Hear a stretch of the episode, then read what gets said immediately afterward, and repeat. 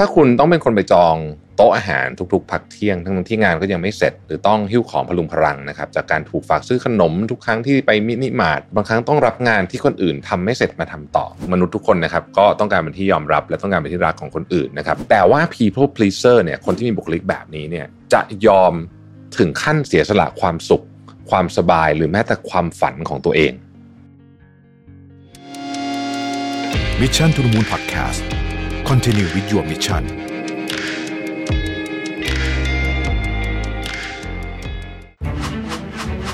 เพราะการออกแบบชีวิตคือส่วนสำคัญของเจ้าของธุรกิจทุกคน พบกับเวิร์กช็อปจาก Mission to the Moon ร่วมกับมหาวิทยาลัย หอการค้าไทย Designing Your Life for Entrepreneur มาร่วมวางแผนที่เส้นทางชีวิตของตัวเอง ไปกับ 6 บทเรียนจาก 6 ผู้เชี่ยวชาญ จากมหาวิทยาลัยหอการค้าไทย ที่ได้เซอร์ติฟายด้าน Designing Your Life จาก D School Stanford University สถาบันที่โด่งดังเรื่อง Design Thinking มากที่สุดในโลก พบกับคอร์ส Designing Your Life for Entrepreneur 2 และ 3 กรกฎาคม 2022 ที่มหาวิทยาลัยหอการค้าไทย เรียนจบพร้อมรับใบเซอร์ติฟิเคต โดยจำกัดจำนวนแค่ 50 ที่นั่งเท่านั้น สมัครและสอบถามข้อมูลเพิ่มเติมได้ที่ Line Official at Mission to the Moon หรือ Facebook Page Mission to the Moon แล้วพบกันครับ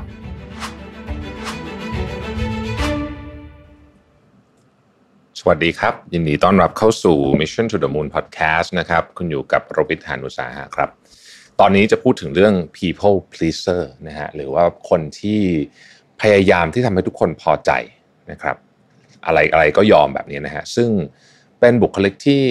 หรือนิสัยที่ค่อนข้างอันตรายทีเดียวนะครับ และมีผลร้ายมากกว่าที่เราคิดนะฮะถ้าคุณต้องเป็นคนไปจองโต๊ะอาหารทุกๆพักเที่ยง ทั้งที่งานก็ยังไม่เสร็จ หรือต้องหิ้วของพลุงพลังนะครับ จากการถูกฝากซื้อขนมทุกครั้งที่ไปมินิมาร์ทไปไหนมาไหนก็ถูกคนฝากซื้อนู่นซื้อนี่เล็ก ๆ น้อยๆบางครั้งต้องรับงานที่คนอื่นทำไม่เสร็จมาทำต่อ แม้คุณอยากเลิกงานตรงเวลา นะครับคุณก็จะต้องมีคนเอามาใช้งานคุณต่อตลอดเลยนะฮะหรือต้องขับรถไปรับคนนู้นคนนี้ทั้งนั้นที่คุณเหนื่อยใจจะขาดนะครับ แม้ว่าคนนั้นอาจจะเป็นแฟนคุณก็ตามเนี่ยนะฮะสิ่งเหล่านี้เนี่ยอาจจะเกิดขึ้นเพราะคุณปฏิเสธคนไม่เป็น ซึ่งมันไม่ใช่แค่คนเดียวแต่มันจะเป็นคนเยอะๆเลยนะฮะที่คุณปฏิเสธไม่เป็น ไม่ว่าจะเป็นครอบครัวเพื่อนคนที่ทำงานต่างๆนานา เพราะมีเหตุผลก็คือเกรงใจ แล้วก็กลัวว่าคนอื่นจะผิดหวังนะครับ ซึ่ง เมื่อเป็นเยอะๆนะฮะเราจะเรียกลักษณะแบบนี้ว่าเป็นลักษณะของคนที่มีบุคลิกแบบ people pleaser นะครับ people pleaser เนี่ยคือใครนะฮะโดยนิยามเนี่ย people pleaser คือคนที่ชอบเอาอกเอาใจผู้อื่นนะครับ เพื่อเติมเต็มความปรารถนาของตัวเองนะครับ ซึ่งความปรารถนาดังกล่าวอาจจะเป็นการต้องการเป็นที่ยอมรับนะครับ การต้องการเป็นที่รักของคนอื่นนะฮะหลายคนก็จะแบบอ้าว แล้วทำไมอะทำไมเราถึงไม่อยากเป็นที่ยอมรับ ไม่อยากเป็นที่รักของคนอื่นนะครับ ซึ่งจริง ๆก็อยากเป็นแหละมนุษย์ทุกคนนะครับ ก็ต้องการเป็นที่ยอมรับ และต้องการเป็นที่รักของคนอื่นนะครับ เพราะมันเป็นพื้นฐานของมนุษย์อยู่แล้วนะฮะ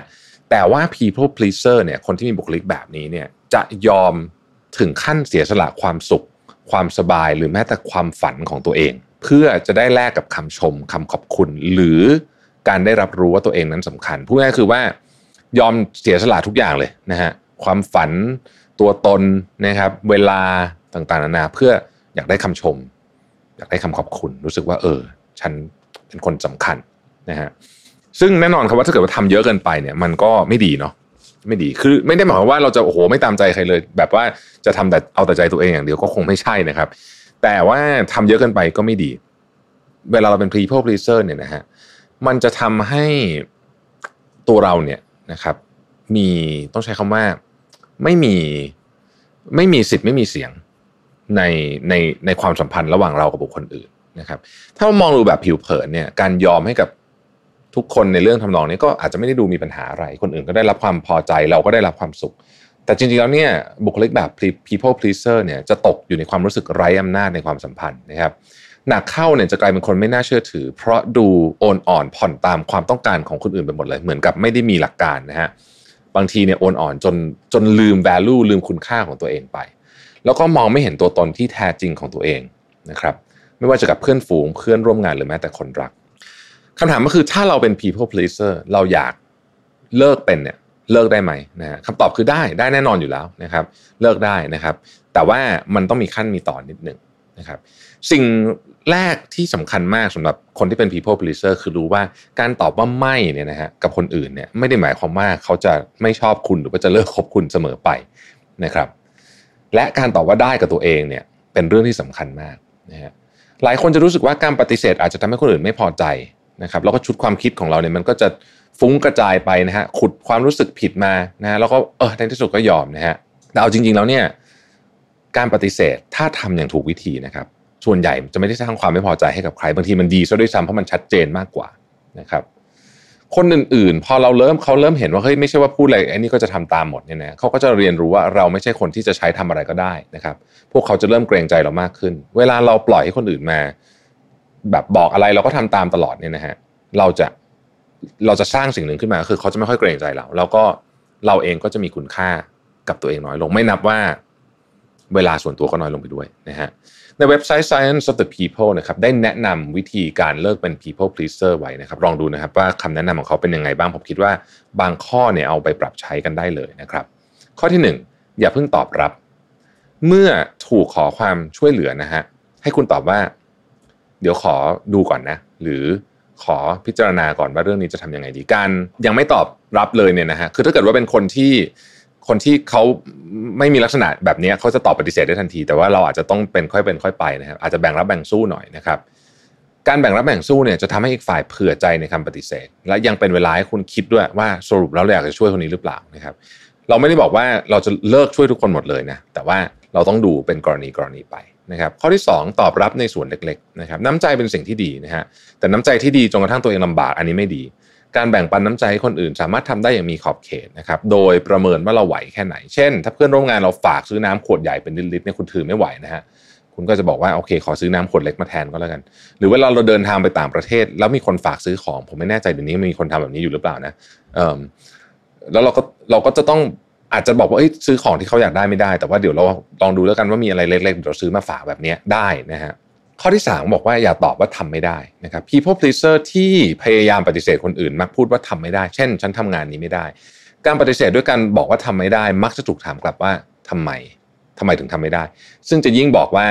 จะยิ่งทำให้เราเข้าสู่ทางตัน จนในที่สุดเราจะยอมรับ ดังนั้นถ้าจะปฏิเสธเนี่ยบอกไปเลยว่าไม่ทำฉันไม่ทำเพราะอะไรเพราะว่า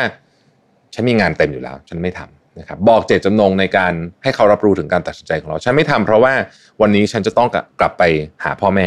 นะครับ เราเลือกที่จะไม่ทำด้วยตัวเอง อันนี้เป็นสิ่งที่สำคัญมากนะครับ ข้อที่4นะครับ หยุดขอโทษซ้ำๆการไม่ทำตามความต้องการของคนอื่นนั้น ไม่ใช่ความผิดของคุณ คุณแค่แยกแยะ และจัดลำดับความสำคัญของเรื่องต่างๆ ให้คุณเอง การพูดขอโทษซ้ำๆเนี่ยยิ่งเป็นเหมือนการตอกย้ำว่าตัวเราเองเป็นคนผิด นะครับแล้วคุณจะต้องอยู่กับความรู้สึกนี้ไปเรื่อย ๆ ดีไม่ดีคุณจะย้อนกลับไปทำตามความต้องการของคนอื่นอีก เพื่อลดความรู้สึกผิดของคุณนะครับ ซึ่งแน่นอนว่าไม่ดีนะครับ ข้อที่5นะครับอย่าให้ความสุขขึ้นอยู่กับคนอื่น คนบางคนเนี่ยไม่เคยรู้สึกถึงคุณค่าความดีหรือความสุขของตัวเองเลย ถ้าหากไม่ได้รับการยืนยันจากคนอื่น ว่าตัวเองดีหรือเก่งพอ การสร้าง self esteem ให้ตัวเองจึงเป็นเรื่องที่สำคัญมากนะครับ เพราะว่าถ้าเกิดคุณไม่รบไม่เคารพตัวเองนะฮะคุณก็ต้องคอยจะเอาอกเอาใจคนอื่น เพื่อที่จะได้รับคำชม เพื่อมาเติมเต็มคุณค่าของตัวเองเรื่อยๆ ซึ่งแน่นอนว่าไม่ดีนะครับ การตั้งเงื่อนไขในการช่วยเหลือคนอื่น ไม่ใช่สิ่งที่ผิดอะไรนะครับ ถ้าคุณมีลักษณะบุคลิกแบบ people pleaser แล้วรู้สึกเหนื่อยเต็มที รู้สึกว่าเฮ้ยทำไมฉันถึงต้องทำอะไรคนนู้นคนนี้ตลอดเวลานะครับ ลองเริ่มต้นจากการปฏิเสธคนอื่นดู และดูแลความต้องการของตัวเองบ้างนะครับ ถ้าเรายังคงเป็นคนที่อะไรก็ได้ยอมทุกอย่างเนี่ยนะฮะเราก็จะยอมต้องยอมไปเรื่อยจน เรากลายเป็นคนที่มีชีวิตเพื่อคนอื่น จนลืมการมีชีวิตเพื่อตัวเองในที่สุดนะครับ ขอบคุณที่ติดตาม Mission to the Moon นะครับแล้วพบกันใหม่พรุ่งนี้ สวัสดีครับ Mission to the Moon Podcast Continue with your mission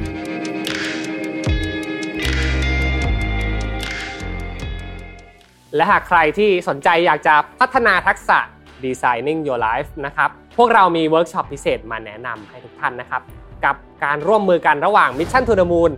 และมหาวิทยาลัยหอการค้าไทย UTCC ครับ จัดเวิร์กช็อปร่วมกันนะครับ